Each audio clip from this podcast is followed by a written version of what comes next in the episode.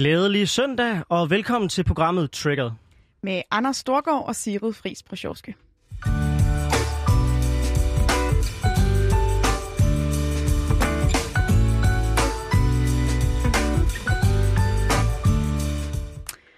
Og programmet Trigger, det er jo her, hvor vi vender alt det, der rører sig i dansk politik, det, der er på spil i vores demokrati, og de spørgsmål, vi stiller os selv i vores øh, samfund. Og vi har masser på hjerte i dag, og masser godt på programmet i dag. Ikke, Anders? Jo, vi får besøg af Nico Grønfeldt, der er medlem af borgerrepræsentationen og medstifter i af Frie Grønne. Vi får også besøg af Christine Elund, der er forhenværende, der er forhenværende folketingsmedlem og medstifter af partiet Fremad. Så det bliver vanvittigt spændende. Det glæder jeg mig også sindssygt meget til. Og i anden halvdel af programmet, der får vi øh, også besøg af nogle byråder. Det er nemlig Nikolaj Bø fra Frederiksberg, der er valgt ind for konservative. Og så er det Christoffer Røhl, der er valgt ind for Radikal Venstre i København. Og det her det bliver jo en spændende debat, hvor vi stiller de nye partier op i forhold til de gamle, og tager de debatter, der er, der er kørende i forhold til det. Så jeg har bare et spørgsmål, Sigrid. Hvad trigger dig? Jamen, øh, det som jeg synes er rigtig spændende, og det som vi skal dykke ned i i dag, det er det her med, at til Folketingsvalget for et år siden, der havde vi øh, masser af nye partier på stemmesedlen. Vi havde både Nye Borgerlige, Stram Kurs, Claus Riskær Pedersen partiet og Kristendemokraterne. Men de tre sidstnævnte klarede ikke spærregrænsen. Øhm, jeg tænker, det trigger et eller andet det der med, at der er nogle mennesker, der har sat deres kryds og, øh, og vist nogle partier en tillid, men som ikke opnår opbakning nok til at også at blive repræsenteret. Der er altså nogen, der går, nogle stemmer, der går til spilde. Men det har helt klart ikke afskrækket andre fra at starte nye politiske partier, fordi lige nu, øh, især på de digitale øh, platforme, jamen der bliver der indsamlet vælgererklæringer i stor stil. Det er for eksempel Fremad, det er Frie Grønne, det er De Grønne, det er Nyt Centrum Venstre, det er Lykkepartiet og andre, som kæmper om borgernes gunst og håber på at stå på stemmesedlen næste gang, vi går til valg. Det kræver lidt mere end 20.000 borgers underskrift at blive opstillingsberettet, men det er jo altså ikke nogen garanti for, at man også bliver valgt til Folketinget. Men det, jeg er spændt på, det er, hvis et eller flere af de her nye partier partier bliver valgt. Hvad ændrer det så ved dansk politik? Fordi lad os lige være ærlige, Anders, og selvkritisk også. Der er sikkert masser af forbedringspotentiale i vores folkestyre. Og man kunne måske tage den kasket på, hvor man siger, at de fire gamle partier, altså Venstre, Socialdemokratiet, Radikal Venstre og Konservative, ligesom for længst har haft deres storhedstid og time to shine, og nu er der brug for noget andet. Vi kan i hvert fald konstatere, at der er rigtig mange mennesker, der er utilfredse, som brokker sig, som leder af politikerlede, og det der med, at tilliden er helt i bund til politikere, er i hvert fald noget, som, øh, som trigger noget hos mig. Så måske er det fordi, at alt for mange mennesker ikke kan se sig selv i et af de politiske partier, der er i Folketinget i dag. Øh, jeg vil altså gerne debattere i dag, hvad det er, der er meningen med de nye politiske partier. Om de er et øh, frisk pus til et øh, lidt træt politisk system, som alt for længe har været præget af establishment, eller om det bare er gak og løjer og stemmespil. Øh, så det glæder jeg mig rigtig meget til at snakke med dig og med vores gæster om. Hvad siger, hvad siger du? Jamen, nu kommer vi jo begge to fra øh, to af de gamle partier, henholdsvis radikale og konservative. Og, og, og jeg, er meget, jeg er meget splittet i forhold til min holdning til det her emne. Fordi på den ene side synes jeg jo, at nye partier er ekstremt afgørende. Det, der gør, at, at, at partierne får et wake-up call og begynder at rette sig ind, hvis der er noget, de har glemt. Men på den anden side, så er jeg også lidt bekymret for, hvis vi ser en for stor, hvad kan man sige, polarisering, vi spiller os op til mindre og mindre partier. Men jeg synes jo, dem, der i virkeligheden bør pege pilen indad, det er jo de gamle partier og stille sig selv spørgsmålet. Hvorfor er der så mange, der ikke føler, føler deres stemme bliver hørt i de partier i forvejen? Så det er det, jeg glæder mig til at være til debatten, både med de nye og de gamle partier. Fedt. Men skal vi ikke høre, hvad det er, der driver dem? Vi har også som sagt besøg af både Christina Elund fra Fremad og Nico Greenfeldt fra Fri Grønne. Og jeg synes, det kunne være fedt at starte med at spørge jer selv, hvad, især, hvad er det for et politisk projekt, der driver jer til at starte et nyt parti. Har du lyst til at lægge for, Christina? Det har jeg helt sikkert, og tak for invitationen til at, at komme sådan en søndag formiddag. Øh, altså, jeg vil egentlig starte med at gå ind i den præmis, som du lagde for dagen, mm. Sigrid. Du siger, Endelig. Er, det, er det et spørgsmål om nye pust, eller er det bare gak og løjer? Mm. Og begge dele handler jo om form. Og det er slet ikke, for mig er det slet ikke der, det starter. For mig så handler det om holdninger. Og mm. det er der, at politik skal altid starte og slutte med holdninger. Og om det så er i den ene eller den anden form, og det ene eller andet parti, et nyt gammelt parti, det synes jeg sådan set er lige meget. Og når jeg skal stemme, så er jeg også ligeglad med, om det er et nyt eller et gammelt parti, det handler om, om der er nogle mennesker, der repræsenterer de holdninger og det syn på samfundet, som jeg har. Så for mig at se, så handler det hverken om, at de gamle partier er blevet konforme og kedelige, eller for meget establishment overhovedet, eller om det bare er gak eller man gør det for sjov.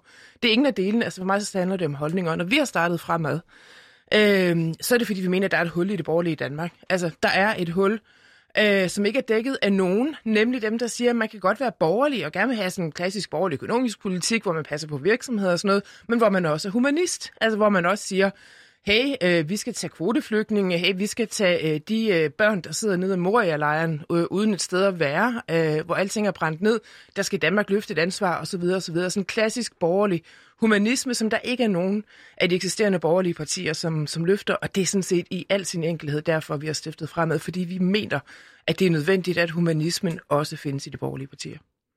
Fedt, så det er simpelthen det der med at sige, der er et hul, som du selv formulerer. Der er et holdningshul, hvor I skal, I skal kunne levere noget og håbe på, at der er nogle mennesker, der ligesom jer efterspørger. Jeg ved, at der ved sidste folketingsvalg, jeg har mange af mine egne venner i min egen omgangskreds, som egentlig sådan tænker sig selv som borgerlig. Jeg tænker, jeg vil egentlig gerne stemme borgerligt, fordi det er der, jeg føler, jeg hører hjemme. Ikke? Men som jeg kunne simpelthen ikke få mig til det, for jeg, kan ikke finde, jeg kunne ikke finde et borgerligt parti, der både sådan øh, holder hånden under økonomien, som er sådan klassisk borgerligt ud, som de fleste borgerlige partier, måske noget på nær, øh, ved det, Dansk Folkeparti gør, øh, men som også bekender sig til humanismen, de findes simpelthen ikke. Jeg kender så mange borgerlige vælgere, måske specielt inde i byerne, som enten vendte stemte med at stemme på det radikale venstre, øh, eller øh, i protest bare blev hjemme, eller sådan på trods stemte på et af, af de etablerede partier. Og, øh, og i, altså, i forhold til diskussionen om stemmespil, så er det jo også et spil af borgerlige stemmer, hvis der ikke Bestemt. er nogen, der repræsenterer de humanistiske borgerlige, og man så presser dem over at stemme på et venstreorienteret parti, øh, så går det også nogle borgerlige stemmer, som, som går spildt der. Tak for det. Og så skal vi høre fra dig, Nico Grønfeldt. Hvad er det, der er det politiske projekt, og det, der motiverer dig til at være med til at stifte et, øh, et nyt parti? Ja, og øh, jeg er fuldstændig enig med Christina Elund om, at det, politik handler selvfølgelig om holdning, men det, der har drevet mig, og det, der har drevet os i Fri Grønne, det er mangel på handling. Vi har set i 2019, at vi fik et fantastisk klimavalg, hvor mange unge mennesker og gamle for den sags skyld var på gaden hver eneste fredag for at demonstrere for, at vi skulle have en klimaansvarlighed i øh, Danmark. Det vi så har set øh, siden da er pyntegrønt. og det er dybt frustrerende for mig personligt, men også for mig politisk. Og vores historie er jo lidt øh, speciel, fordi vi har øh, mandater på Christiansborg, vi har mandater på Københavns Rådhus. Og vi, øh, efter mange samtaler og analyser, kunne ikke rigtig se os i nogle af de eksisterende partier. Vi kunne ikke være med til at legitimere den klimalov, som SF og Radikale og Enhedslisten var med til at, at, at legitimere. Vi kunne ikke være med til at øh, stemme for ghetto-loven, som rigtig mange andre partier var med på nær fremad hvis de var derinde. Vi kunne ikke være med til at øh, blive ved med at tale om, hvad vi skal gøre øh, og ikke handle. Så min drivkraft, vores drivkraft, det er, at vi vil handle, vi vil være stemme for de klimaaktivister, den klimavidenskab, der er, og øh, prøve at sætte spot på det blålys, der er omkring de handlinger, som nogen mener, regeringen tager. Nico, øh, I ser jo også, at I er klart venstreorienteret, øh, og det er jo et sted, hvor, hvor der er markant forskel på det, Alternativet sagde. Er du ikke bekymret for, at øh, du skræmmer nogle borgerlige vælgere, som måske går rigtig meget op i klimaet, og som gerne vil have en forandring væk, ved at melde klart kulør som et stærkt venstreorienteret parti? Jeg er ikke bekymret, fordi jeg håber da selvfølgelig, at fremad mange andre gode partier på den borgerlige fløj også tager klimaansvarlighed dybt øh, på sig. Øh, jeg og vi har sagt, at vi vil gerne markere et klart øh, venstrefløjsparti, der har ikke været innovation på venstrefløjen i 26 år. Der har været masser af innovation på højrefløjen med stram kurs og Nye Borgerlige og Dansk Folkeparti osv. Det er en smuk innovation.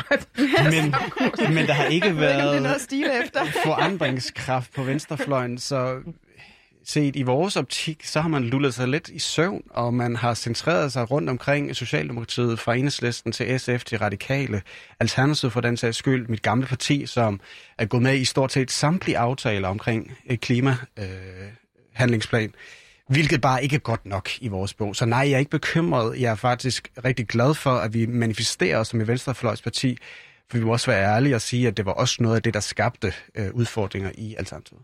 Jeg synes, der er noget meget interessant, hvis jeg må blive sådan lidt meta, at man næsten kan spejle jeres fortællinger, og hvis jeg forstår jer korrekt, at Christina, du lidt ser øh, en borgerlig blok, der måske har drevet et godt stykke mod højre, og som har brug for at få ankeret øh, tættere på midten, og at Nico, du omvendt ser et venstrefløj, der er øh, forsvundet lidt ind i en, i en midtermasse, mm. og trænger til noget, der er mere, øh, jeg ved ikke, om man kan sige ekstremt, men i hvert fald mere klart, mere tydeligt. Ja. Er det korrekt forstået, og deler I den analyse?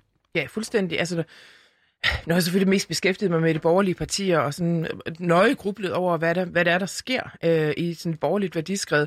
Men det er jo rigtigt, altså, som sige, den, den store dyr i åbenbaringen på venstrefløjen, nemlig Socialdemokratiet, har jo taget nogle kæmpe store skridt til højre, særligt på værdipolitikken. Ikke så meget øh, i den økonomiske politik, men helt sikkert på værdipolitikken. Altså når man har en, en kvindelig øh, socialdemokratisk statsminister, der på et pressemøde står og snakker om, at det er indvandrerne skyld, hvis der er kriminalitet i S-togene.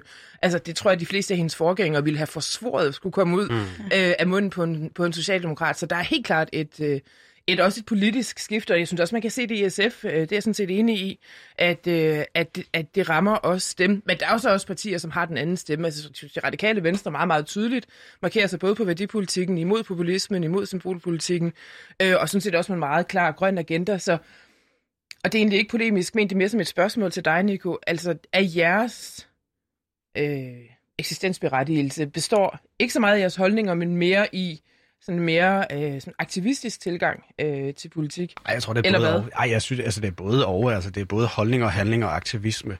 Jeg, jeg er jo faktisk enig med dig i, at radikale siger alle de rigtige ting. Men hvad har de gjort for minoritetsborgerne de sidste to-tre valg? Hvad er det, de konkret har fået igennem ind på Christiansborg? Altså, det er fint, at Morten Østergaard... Er, men... bare for at svare på de spørgsmål. Det er jo fint, ja. at Morten Østergaard går ud og sover ude i de socialt udfordrede boligområder. Men hvis du spørger dem derude i dag, hvad har vi så skabt af resultater ind på Christiansborg eller mm. på Københavns Rådhus? Jeg så er det i hvert fald en mangelvare på det plan. Jeg kan godt tænke mig at vende den om og måske spørge jer hver især. Hvis vi nu forestiller os, at øh, jeres partier kommer til at brage ind i øh, Folketinget øh, ved det næste folketingsvalg, og vi så øh, måler at være jer fire år senere og siger, hvad er det, man skal kunne kende henholdsvis fremad og frie grønne på? Hvad er det for nogle resultater, I gerne vil have opnået de første fire år, øh, jeres respektive partier øh, sidder i Folketinget? Og jeg er med på, at I er repræsenteret nu, Christina, via Simon Amesbøl. Men hvis vi sådan forestiller os, at I, I svæver ind med en folketingsgruppe. Mm. Mm? Øh, jamen, jeg skal starte. Øh, der er jo selvfølgelig den konkrete politik, den konkrete ting, man gerne vil have igen. I det sådan lidt større perspektiv, hvis man hæver sig lidt over det, så handler det om, at det igen er tydeligt for danskerne, at det at være borgerlig også kan være at være humanist. Det er sådan set i al sin enkelhed det, det handler om at, øh, at borgerlighed ikke er reduceret til, hvis jeg skal være altså en lille smule fræk, sige, en klub af mænd, der hader øh, muslimer, kvinder og veganere, øh, og som gør alt, hvad man kan for at sige, der er ikke nogen problemer med sexisme, veganerisme er bare sådan noget gøjl, øh, og, øh, og så videre, ikke? Og, og i øvrigt er udlændinge øh, ruden til alt ondt.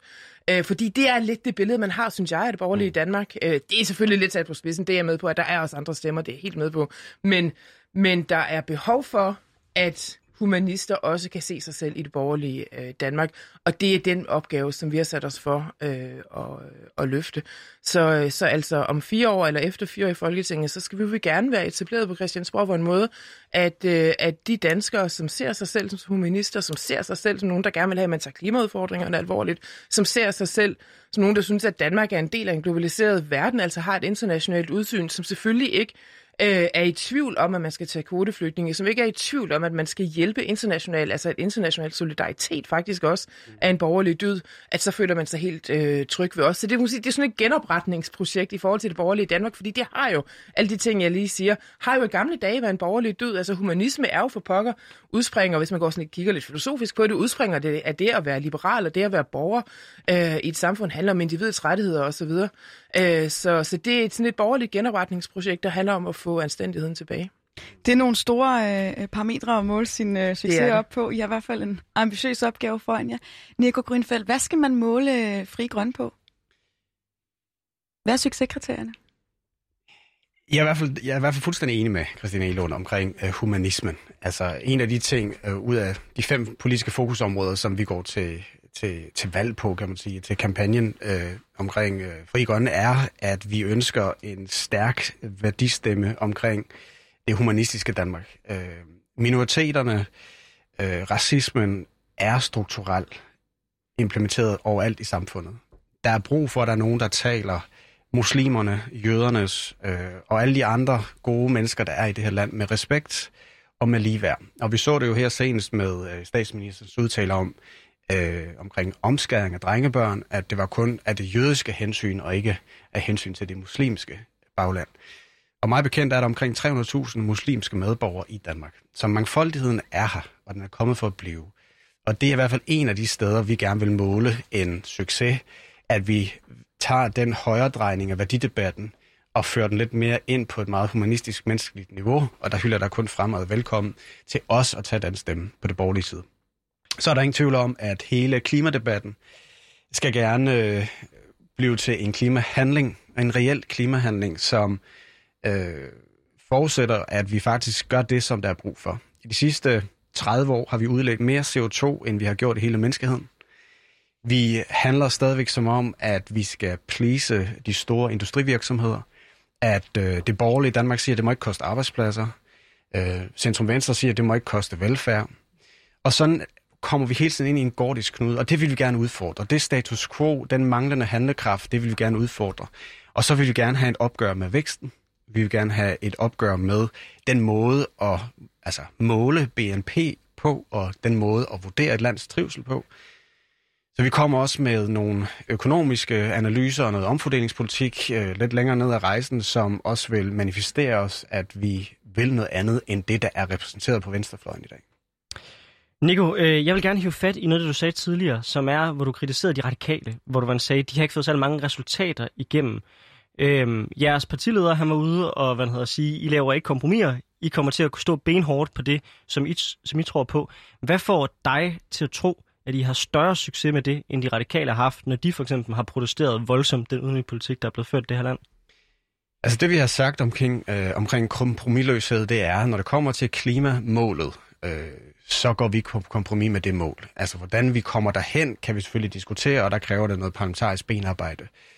Øh, I forhold til de andre politiske områder, der er det klart, altså der kan vi jo gå ind i en dialog og en diskussion. Øh, det gør jeg også dagligt på Københavns Rådhus, hvor vi diskuterer, hvor der skal være et plejehjem kontra en skole, kontra om vi skal bygge på Amagerfællet eller ej. Men, men, men målet omkring klimaansvarlighed er ikke til diskussion for os. Så det er kun, når det kommer til klimaet, I ikke laver kompromiser? Klima, natur og miljøspørgsmål, fordi det er så grundlæggende forudsætning for, at vi har en planet, og vi har et samfund, og vi har et velfærd, der faktisk fungerer.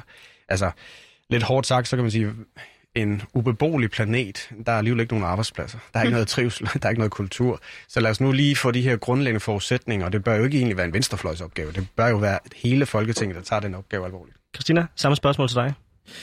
Jamen, jeg kan ikke lade være med så at tænke på, Nico, jeg er ikke lidt bange for bare at ende med ingen indflydelse, netop at være det, som du beskylder i det radikale for, nogen, der snakker og siger, at øh, hvis ikke vi kan få det præcis, som vi vil, så, øh, så vil vi slet ikke være med, fordi sådan fungerer demokrati jo ikke. Og hvis jeg bare skal gribe lidt i egen barm, altså, jeg har jo selv en fortid i et parti i LA, som prøvede det der, ikke? som sagde, hvis ikke at vi kan få sænket skatten præcis, som vi synes, det er en god idé, så vælter vi regeringen, så vil vi overhovedet ikke være med. Og min lærer, altså smertelige lærer af det, det er, at sådan fungerer, sådan fungerer politik ikke, og sådan fungerer mm. parlamentarismen ikke. Og så får, man, så får man ingen indflydelse. I hvert fald ikke på det præcise mål, man sætter sig, fordi for det første, man kan ikke kræve noget, som der ikke er flertal for i Folketinget. Ganske enkelt, heldigvis, fordi at øh, det kræver, altså et flertal i Folketinget repræsenterer også et flertal af vælgerne. Øh, så, så det er jo sådan set den demokratiske måde at gøre det på. Og der sker også det, når man gør det der. Så det er jo sådan lidt at kravle op i et træ, ikke? Så bliver de andre bare skide sure på en, og så tænker de, hvorfor de der, øh, de der typer, der render rundt og råber meget højt og siger, at det er my way or the highway, dem har vi faktisk ikke lyst til at have noget med øh, Christina, at gøre. Det der synes jeg er en enormt god pointe, men vil du ikke stå i samme situation i den borgerlige blok? Du vil komme til at skulle være i en blok, hvor du skal samarbejde med partier som Dansk Folkeparti og Nye Borgerlige. Vil mm. du ikke stå i samme udfordring, hvor hvis du gerne vil have en markant anden po- po- politik, men der er heller ikke meget bekendt noget flertal, i hvert fald noget, der minder om det på nuværende tidspunkt for en anden udlændingepolitik i Danmark? Helt klart. Øh, men man er jo nødt til at tage bestik af virkeligheden, som den er. Nye Borgerlige er en realitet. Dansk Folkeparti er en realitet.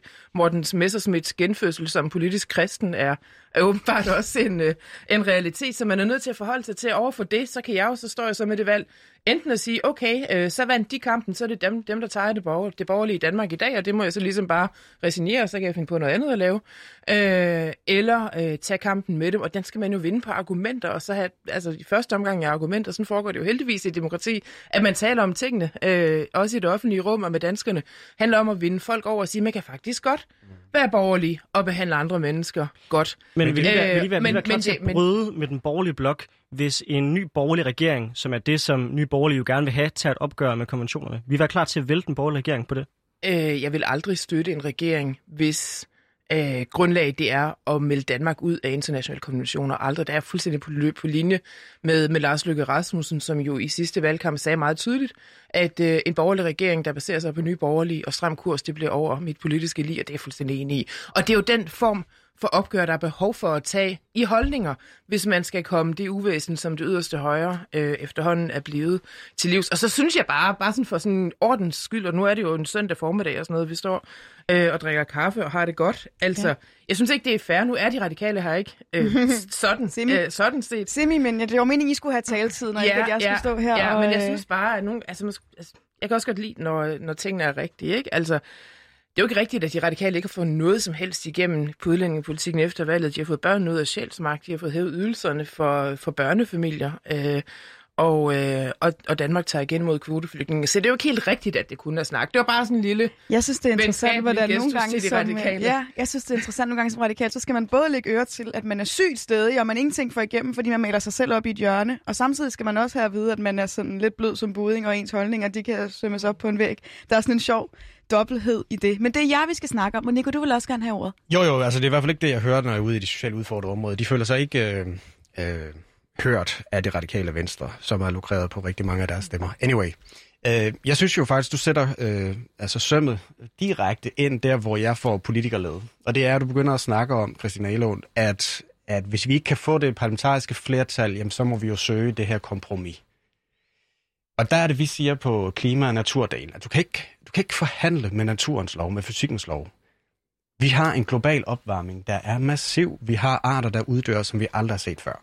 Jeg tror, jeg læste noget fra her for nylig, en rapport om, at 68 procent af de vilde arter er uddøde siden siden 1970. Det er en ekstrem øh, påvirkning af CO2 i atmosfæren, og forskere og klimaforskere siger, at vi har cirka 10 år med den nuværende kurs til at vente rundt. Så vi siger, at ligesom man så en statsminister, et helt folketing i øvrigt under coronaen, en kompromilløshed i at sige fuld stop og ændre kursen. Den er så kun sket i 4-5 måneder under corona, og nu ser vi så nogle, nogle justeringer. Men det er den kompromilløshed, og det er det, vi går til valg på. Og det vil sige, at når nogen forhåbentlig stemmer på os næste gang, jamen så vil de vide, at vi ikke får et lille komma og får øh, en lille, et lille tandhjul med i den store aftale. Så kan vi stå og smile og klappe hinanden på skuldrene og sige, nej, hvor er Dan Jørgensen dog en rigtig god klimaminister. Det kommer vi ikke til. Og det er vores holdning, og det er også vores garant til dem, der eventuelt gerne vil stemme på os.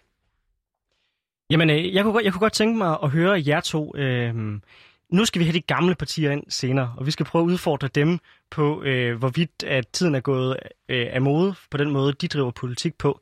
Hvis I havde sådan en ting, I skulle komme med råd til de gamle partier, en ting, I godt kunne tænke jer at ændre i den måde, som vores politiske system, ikke konkret politisk, men den måde, vi driver politik og demokrati på i det her land. Hvad skulle det så være? Du er lidt inde på det, Nico, men jeg kunne egentlig også godt tænke mig at høre dit bud på det, Christina.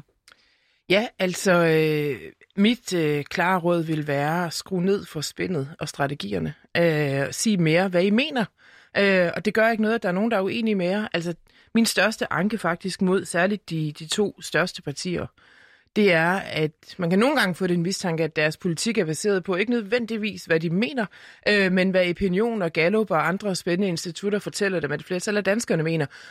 Øhm, og det er de jo sådan set ret åbne om, at det er den måde, de driver politik på. Ikke? Øhm, og, og det gør jo, at vi får et lidt dødt demokrati, hvor holdninger fylder lidt, og debat bliver ret kedelig, fordi hvis man kigger på V og S, så er der jo egentlig i det konkrete politik meget, meget lidt, der egentlig skiller det med. Og det tror jeg faktisk er, er noget af det, der er bevæggrundene for, at mange ikke er så begejstrede for politikere, som, som man egentlig burde være. Altså, jeg sad i fire år i Folketinget, og jeg synes egentlig, altså, jeg synes spin øh, og strategishowet er et kæmpe problem for dansk politik. At politikere svarer ens, taler ens, man kan se og høre på det nogle gange, de er udsat for et kritisk interview, at, øh, at det, de svarer, det er præcis de talepinde, som et eller andet øh, pressechef mm. har stukket dem i hånden. At du siger bare sådan her, så kommer du nok nogenlunde øh, levende i, øh, igennem det. Det mener jeg er et kæmpe problem, og jeg synes også, det er en undervurdering af vælgerne, fordi så dumme er danskerne ikke. Man vil faktisk gerne udfordre, så man kan også godt tåle at høre et svar, øh, som, man, som man ikke er, er enig i. Så det mener, altså, og, og det starter i de store partier, ganske enkelt fordi det er dem, der har flest penge, og det er dem, der gør det mest. Tak for det. Jeg tror netop, når vi ser på, at de store partier måske kan, kan ligne hinanden, det er derfor, det bliver så afgørende, hvem deres parlamentariske grundlag er. Og her, hvor især mindre partier og måske også nye partier kan spille en, øh, en afgørende rolle. Vi skal til at runde af, men jeg tror, jeg vil sige afslutningsvis, at noget af det, som jeg tager med mig her i dag, også er, at vi kan i hvert fald sige, at politik handler om holdninger, og det handler om handling, og også i høj grad om tillid. Og når vi taler om politikerled og, øh, hvad skal man sige, mistillid til demokratiet, så tror jeg for mig, der det der med, at noget af det største, man kan gøre i det repræsentative demokrati, det er jo at sætte sin, sin tillid til nogle andre mennesker, som skal øh, varetage ens demokratisyn eller politiske ønsker. Og det der med at sige, at med jer får man i hvert fald hver især enten en, øh, en mere humanistisk stemme på den, øh, på den borgerlige fløj, eller man får en øh, mindre kompromissøgende øh, klimastemme på, på venstrefløjen. Så tusind tak, fordi at, øh, at I var med i dag. Vi tager en sang.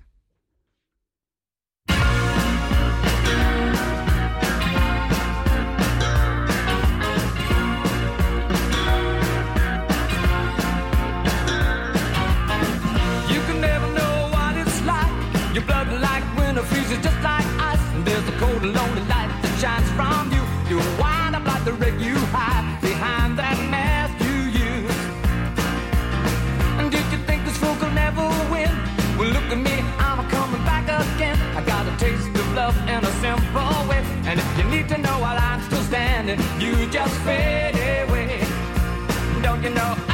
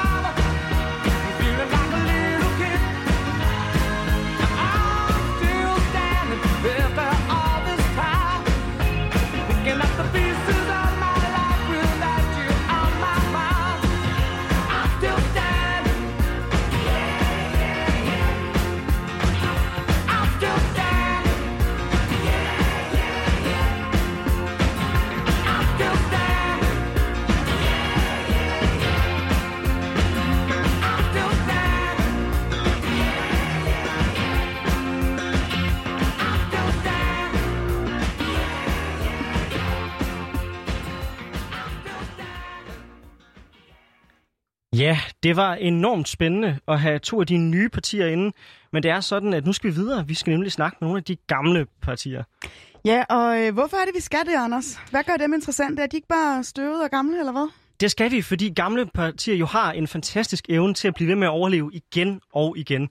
Der er, vi har partier i det her land, der har overlevet i over 100 år, hvilket er jo unikt og et symbol, synes jeg, på, at der er nogle ideologiske strømninger, som er tidsløse og som er værd at tage en debat om os.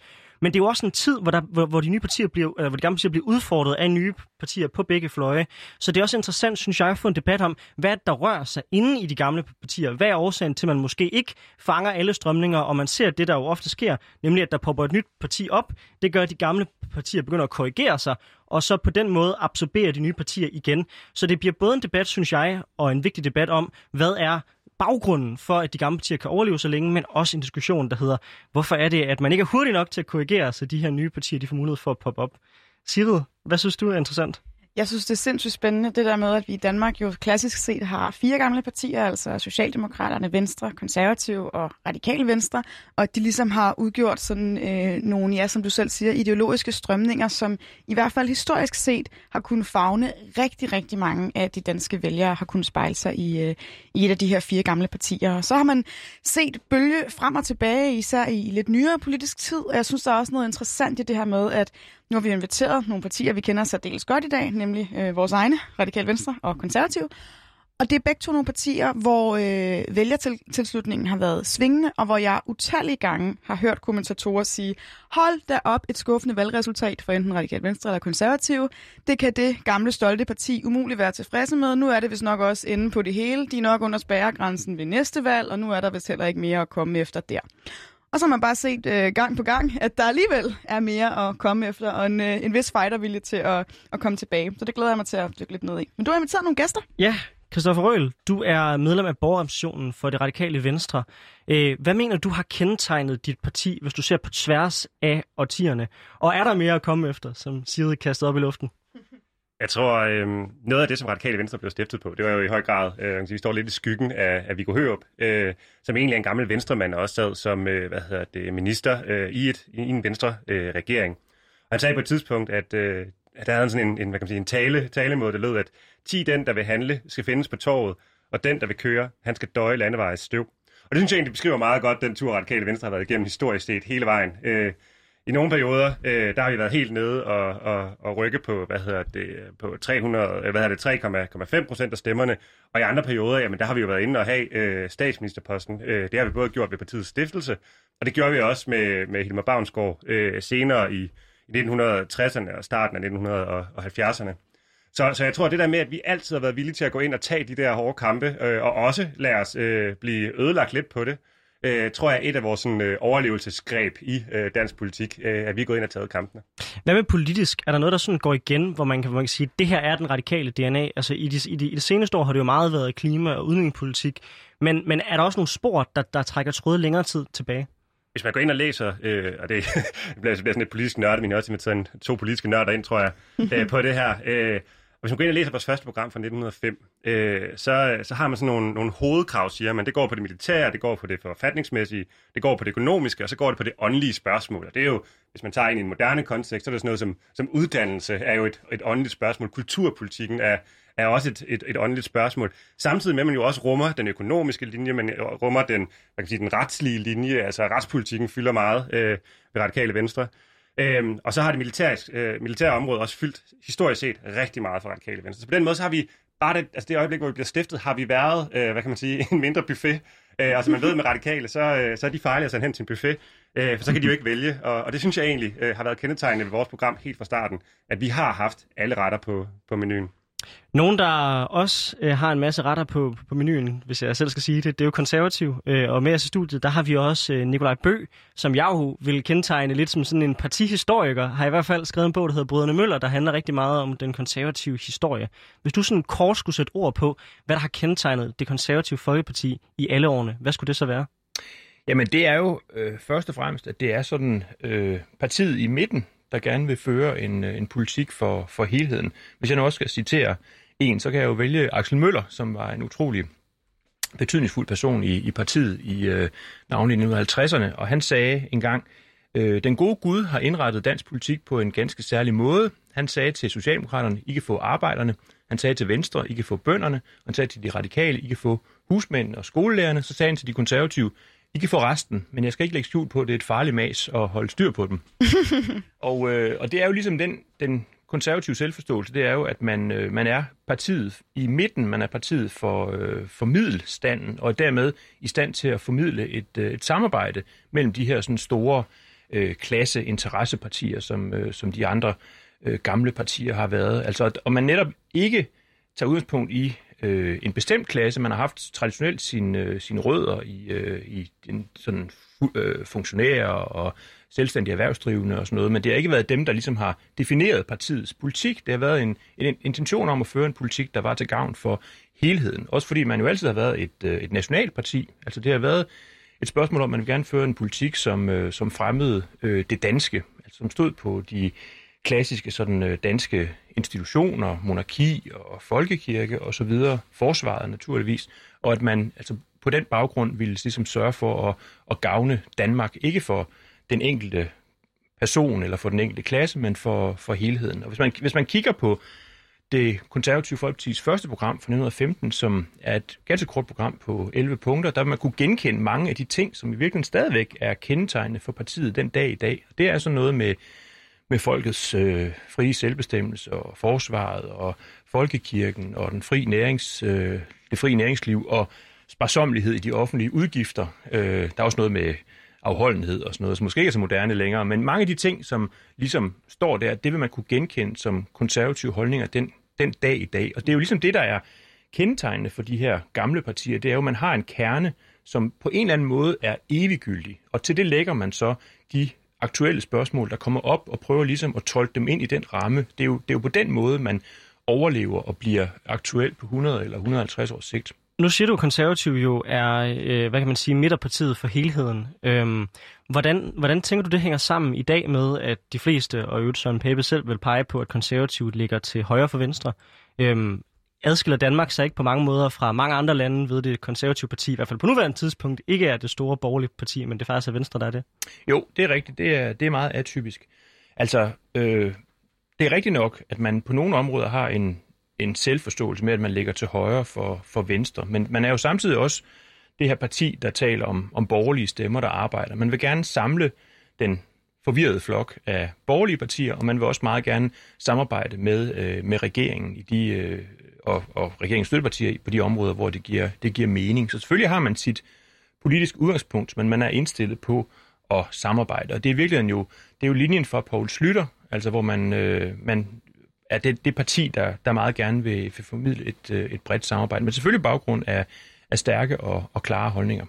Christoffer Røhl, øh, de radikale har jo historisk set haft positionen som kongemagerne i dansk politik. Dem, der har fået slutter til magten, og dem, der har kunne springe fra den ene side til den anden side.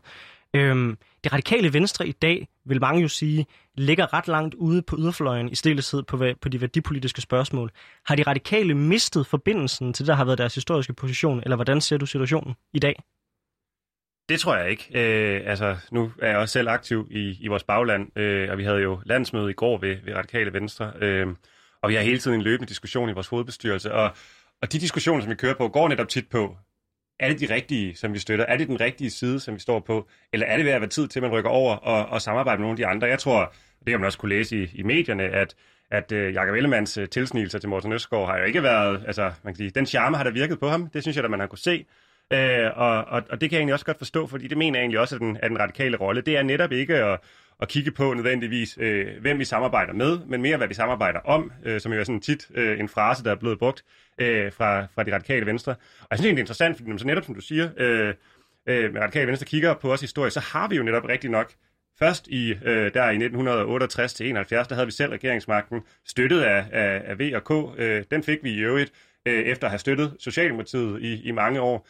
Så øh, støtter vi en VK-regering igennem øh, 80'erne også, øh, og, og op til 90'erne, hvor vi så ja, faktisk ikke bare giver Slyttermagten, vi lykkes jo også nogle gange med faktisk at tage magten fra nogen, øh, og støtter Socialdemokratiet op igennem 90'erne. Og bruddet kommer jo i virkeligheden i, i hvad hedder det, i nullerne. Øh, man kan lidt sådan sige, at det er, det er sådan det nye, øh, kan sige, det nye parlamentariske grundlag, der ligesom kommer til der i den danske politik, hvor Dansk Folkeparti bliver defineret som et øh, parti, der virkelig formår at tage magten, og på den måde egentlig også til radikale venstre øh, skakmat. Og jeg er helt sikker på, at der sidder nogen Dansk Folkeparti lige nu og glæder sig rigtig meget over det, jeg siger, øh, og bekræfte det øh, indtryk, de, de selv sidder med. Men på den måde har Radikale Venstre altid netop stået og, og defineret sig til den ene og den anden side. Og den diskussion, synes jeg, oplever jeg i hvert fald selv som partiaktiv, stadig er levende i det radikale venstre. Omvendt synes jeg egentlig, interessant med den historie, som Nikolaj tegner af, af konservative som et midterparti. Synes jeg jo egentlig ikke, jeg kan se det i den konservative historie, at de har stået og vaklet fra den ene side til den anden side. Men det kan også være, at det måske er mig, der har, som man er, når man er partiaktiv, haft næsen rettet for meget mod min egen partibøger.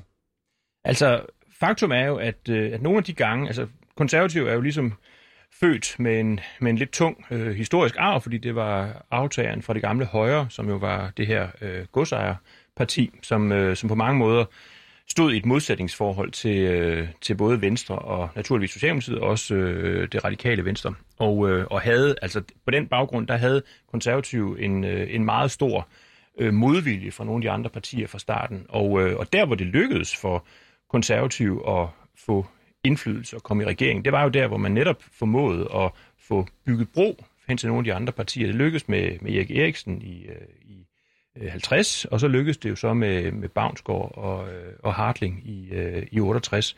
Og så lykkedes det jo så igen med Slytter i, i 82. Det var jo på baggrund af, at han fik ragt ud til de radikale, og de radikale heldigvis der havde tabt øh, tilliden til, til Anker Jørgensen. Så det var jo, det, altså de facto har det været det der, altså evnen til at formidle et samarbejde, blandt andet i høj grad med det radikale venstre, som vi jo på mange måder står i et, øh, et politisk modsætningsforhold til, men, men godt kan samarbejde med på, øh, på nogle meget vigtige områder, specielt den, den økonomiske politik. Det er der, hvor, hvor de konservative for alvor har lykkedes med at få indflydelse på tingene. Så altså konservativt lykkes ved at trække radikale venstre over midten. Det synes jeg alligevel er værd at hæfte ved.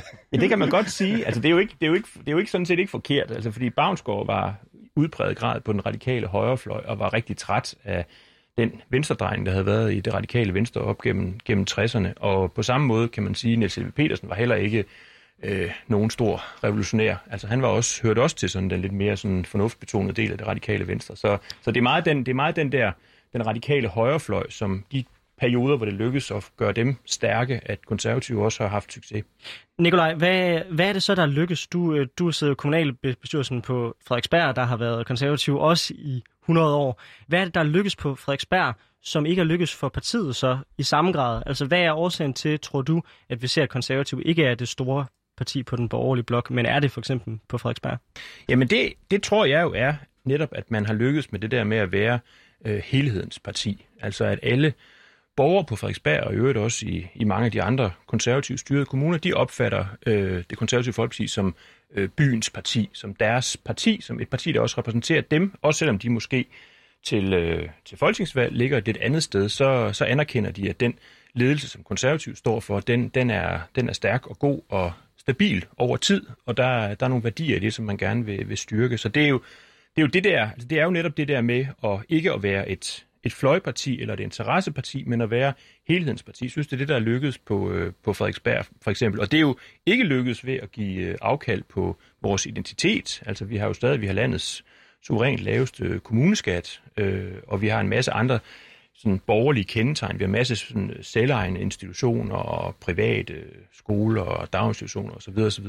Øh, og vi har en relativt, altså vi har en lille administration i forhold til mange andre kommuner, Men man kan så vel... der er mange sådan borgerlige kan, kendetegn, som er i behold, på trods af, at vi øh, ligesom samler... Men man kan vel også med rette sige, at man på Frederiksberg er mere midtersøgende, end man er i Folketinget. Vil det være forkert at sige? Det vil ikke være forkert at sige, og det vil også være øh, vil sige, lovligt risikabelt i en kommune med, med Frederiksbergs normale sådan, øh, partiidentitet at, at, at være alt for sådan alt for borgerlig, det er klart. Men, der, men borgerligheden er der stadigvæk, eller konservatismen er der stadigvæk.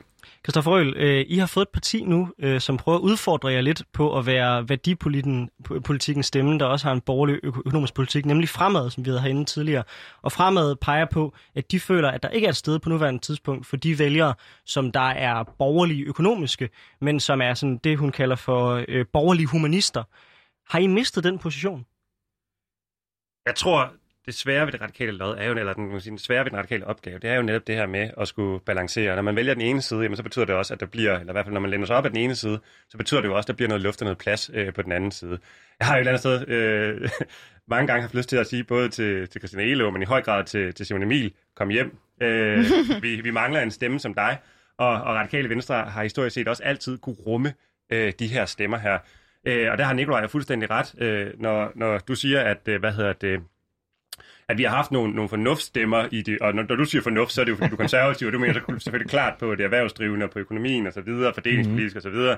Men vi har jo i samme omgang også rummet folk som, som Kristen Helve af alle mennesker, som jo i virkeligheden er Niels Helves far, men som jo i høj grad netop var øh, et af de der talerør, vil man nok sige, den humanistiske stemme, øh, eller derude på venstrefløjen, som vi nok vil identificere det som i dag øh, som, som jo lavede øh, oprør fra midten, øh, sammen med nogen, der om nogen har inspireret Uffe Elbæk og mange af de andre mennesker, og de tanker, der ligger i, øh, hvad hedder det, de frie grønne, og nok også i, i, i høj grad i Alternativet. Så på den måde så har Radikale Venstre altid haft nogen, der lå lidt på den ene side, og nogen, der lå lidt på den anden side. Og så er spørgsmålet bare, bare hvor er det så, flertallet og dem, der har magten, de folkevalgte, de så lægger deres energi og deres sammenspil. Og det er båret af alle mulige ting. Det er både politiske temaer og emner. Det er også i høj grad båret af de personer, de samarbejder med. Det tror jeg, hvis man kigger på Marianne Hjelved, så vil man vide, at, at hun der om nogen er en, der også har defineret sin politik ud fra, hvem hun kunne godt med, og hvem hun samarbejdede godt med. Det kræver bare et par, par linjer fra nogle af hendes selvbiografier, og så vil man hurtigt finde ud af, hvordan hun har defineret sig som politiker. Og det, det er klart, det giver noget plads øh, til folk som Christina Elund og, og Simon Emil, der har valgt side og kun vil være på øh, den borgerlige side. Det er klart. Nu kan man jo mærke på, øh, på jer begge to, både at I går meget op i at forstå jeres øh, partis øh, historie, at det er noget, der tydeligt øh, interesserer jer, som I har en stor viden om. Hvad tænker I, når I så kigger på, sådan, øh, på det billede, vi får af dansk partipolitik i dag? Hvad tænker I om, at vi havde mange nye partier ved, på stemmesedlen til sidste folketingsvalg? Vi havde Stram Kurs, vi havde Nye Borgerlige, vi havde øh, Claus Riskær Pedersen og sådan noget. Og selvom nogle af dem ikke opnåede valg, så har de i hvert fald helt klart øh, stadigvæk inspireret mange andre til også at ville stille op. Nu har vi fået Veganerpartiet, der er blevet opstillingsberettet fremad, og Fri Grønne drømmer om at komme på stemmesedlen. Øhm, hvad tænker I, at det rykker ved, ved den forståelse, I har af, af dansk øh, partipolitik, og er der nogle observationer, I har gjort jer historisk, som I tænker er, er interessante, når I ser på nye partier? Ja, Nikolaj? Jamen altså, det er jo i virkeligheden, altså jeg ved godt, at, at det er noget bøvl, det der med at samle underskrifter ind og sådan noget, men i virkeligheden er det jo ikke så vanvittigt besværligt at blive opstillet som nyt parti i Danmark. Der er i hvert fald relativt mange af dem, og i øjeblikket der kommer der jo næsten et om, om ugen. Øh, men det, der jo til gengæld er rigtig svært, det er at, at dels at blive valgt, og dels at fortsætte i Folketinget. Og det har de nye partier jo traditionelt haft øh, det rigtig svært med. Øh, og nu var jeg lige inde og kigge forleden dag på, øh, på Berlingske sidste øh, vægtede gennemsnit af meningsmålingerne. Og det er jo et utroligt interessant billede, det tegner, fordi øh, de fire gamle partier, og så SF, som jo er et øh, spritnyt parti fra 1959, de, øh, de er jo det er de fem største danske partier, og de tegner sig for til sammen 134 mandater i Folketinget. Altså et kæmpe, kæmpe flertal af danskerne stemmer faktisk på de her gamle partier, der har eksisteret et sted mellem øh, 70 og 150 år. Øh, de nye partier, de øh, har held til nogle gange at sætte et, øh, et bestemt tema på dagsordenen. Det har vi set med, med Dansk Folkeparti og udlændingepolitikken, som jeg sådan set synes, der, der er meget godt at sige om. Altså den, den øh, linje, de lagde på det, er jo senere blevet sådan mainstream. Altså selvfølgelig er det blevet korrigeret ind nogle gange, men det er blevet mainstream at, at have fokus på udlændingepolitikken som noget vigtigt, hvilket der jo bestemt ikke øh, var, var tale om i, i 80'erne og starten af 90'erne. Så de har introduceret det tema på en, på en fin måde. På samme måde kan man sige, at det andet store tema, det er jo selvfølgelig klima og miljø. Det er der også nogle af de, de nye partier, der har øh, som deres fokusområde. Det er så lidt sværere, fordi mange af de gamle partier havde allerede det lidt på, øh, på dagsordenen. Jeg vil jo påstå, at de konservative er det første øh, grønne parti i Danmark. Det er jo faktisk konservative i høj grad, der har opfundet miljøpolitikken øh, helt tilbage fra, fra 60'erne. Er du enig i det, Christoffer Røhl? Men jeg vil lige jeg vil gøre det færdigt. Så altså, pointen er, at de nye partier de kan introducere nogle nye temaer, som er vigtige for vælgerne, men de gamle partier har en stor evne til at tage dem ind og gøre den til en del af det sådan værdisæt, som er deres. Og så er de svære at slå, fordi hvis man både har det her, der har fungeret i utrolig mange år med nogle sådan grundlæggende faste positioner, plus det nye på en eller anden måde, så er man... Så, er man, så ultrakort, ja. hvad skal der til for at overleve i 100 år, hvis man er det frie grønne eller fremad? Hvad skal de gøre for at kunne ja, det skal, overleve der, det, der skal til, det er jo, at man netop ikke er et populistisk øh, enkeltsagsparti, men man har et helhedssyn på tingene. Man har en, en politik, der hænger sammen, og som omfatter alle de øh, emner, der interesserer folk. Ikke bare det, der lige nu er her hot, men alting. Jeg tror i virkeligheden, skulle indtage en uh, socialdemokrat ind også, fordi de vil helt sikkert uh, sige, at man skal bare fokusere på én ting, én målgruppe, og så vil du klare dig i 100 år. uh, jeg har et eller andet sted også lyst til at sige om konservative med, med fokus på, på erhvervsfolkene, men, uh, men lad det ligge. Uh, jeg blev i virkeligheden, altså grunden til, at jeg, uh, som jeg rent nok nævner, altså, er så sindssygt optaget af vores partihistorie, det var egentlig i virkeligheden sådan et wake-up call i 2016. Alternativet kommer til, og jeg tænker, hvad pokker sker der? Altså, de får cirka lige så mange stemmer, eller de får i hvert fald lige så mange mandater som radikale venstre, og jeg forstår simpelthen ikke, hvad det er, øh, der er sket. Og, og jeg tænker, jeg er nødt til at finde ud af, hvad er det egentlig, vi kommer af? Hvad er det egentlig, den radikale historie er? Hvad er det, der netop gør, at et parti de kan overleve i, i 100 år? Og jeg tror, det der var sket, det der gør sådan en som Uffe, han rykker selvfølgelig ud af mange årsager, men, men, men en af grunden til, at han rykker væk fra radikale venstre, det er, at man måske på et tidspunkt havde glemt øh, sin baggrund som bevægelse. Vi kommer rigtig nok som husmændens parti. Vi kommer også med en lang historie fra studenterbevægelsen. Øh, nogle af de, der var aktive der ved, ved starten af 1900-tallet, de, øh, de blev radikale øh, meget hurtigt, da det kom til, og med til at starte det.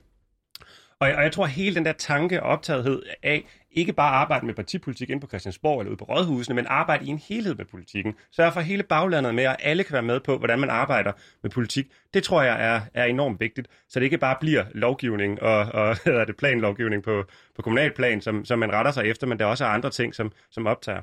Og så tror jeg, det er fuldstændig rigtigt, hvad Nicolaj siger i forhold til, til enkeltsagerne. Altså, det er jo det, vi ser lige nu, øh, mange af partierne reagerer på. Der er en enkelt sag, de er oppe at køre. Det er vigtigt, at vi reagerer på det, og der prøver vi jo også som partier, for eksempel med klimaet, som du nævnte, Anders, øh, lige før, der prøver vi jo også at, at være med øh, som partier. Øh, jeg vil jo sige, at Radikale Venstre havde jo i vores 1905-program, det er jo længe før 1950'erne, der havde vi jo faktisk netop, øh, hvad hedder det, naturfredning øh, og rekreative områder som en del af vores politik. Netop det her fokus på naturen og miljøet. Så jeg vil egentlig sige, at, øh, at vi kom før konservative, men, øh, men sådan tror jeg, at vi to vi kunne blive ved øh, over for hinanden.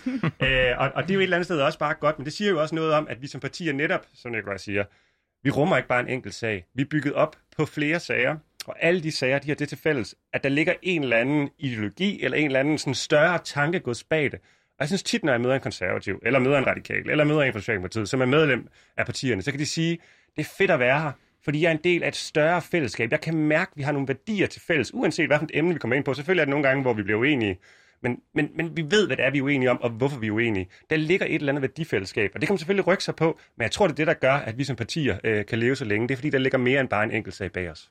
Vi skal til at runde af nu, øh, men mit sidste spørgsmål til dig, meget, meget kort. Overlever de radikale 100 år mere?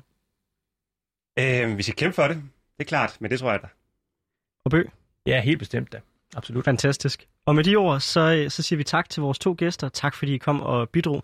Jeg synes, det var en enormt spændende debat, og jeg synes, det har været et fedt temaafsnit, hvor vi har fået både nogle nye perspektiver og noget frustration over det politiske etablissement, men også nu fået nogle øh, input fra nogle, fra nogle folk, som kommer fra lidt ældre partier. Hvad tænker du, Sige? Det har i hvert fald øh, givet mig lyst til at læse endnu mere op, ikke bare på min eget partis historie, men faktisk også blive bedre til at forstå de andre partiers historie. Jeg tror, man kan lære rigtig meget om dansk politik, som dansk politik ser ud nu, hvis man sætter sig ind i, øh, i de fire gamle partiers øh, grundlæggende snitflader og, øh, og de spørgsmål, de beskæftiger sig med. Jeg, øh, jeg kunne i hvert fald godt jeg blive inspireret til at udvide min horisont lidt, og ikke kun nørde den radikale partihistorie, men også, øh, også blive bedre til at forstå nogle af de andre rigtig gamle der, der vil jeg også sige, læs, læs, læs. Og jeg vil også gerne anbefale Nikolaj Bøs bog, Brødrene Møller. Det var i hvert fald en af de bøger, som gjorde, at jeg fik et bedre indblik. Også i, hvad kan man sige, den tendens, jeg kommer fra, af den konservative familie, som jo nok er den mere midtersøgende, socialkonservative del af øh, partiet. Men nok omkring de debatter, vi har haft her. Vi skal kaste os ud i den politiske vejrudsigt. Cyril, hvad tror du kommer, kommer op på den politiske dagsorden næste uge?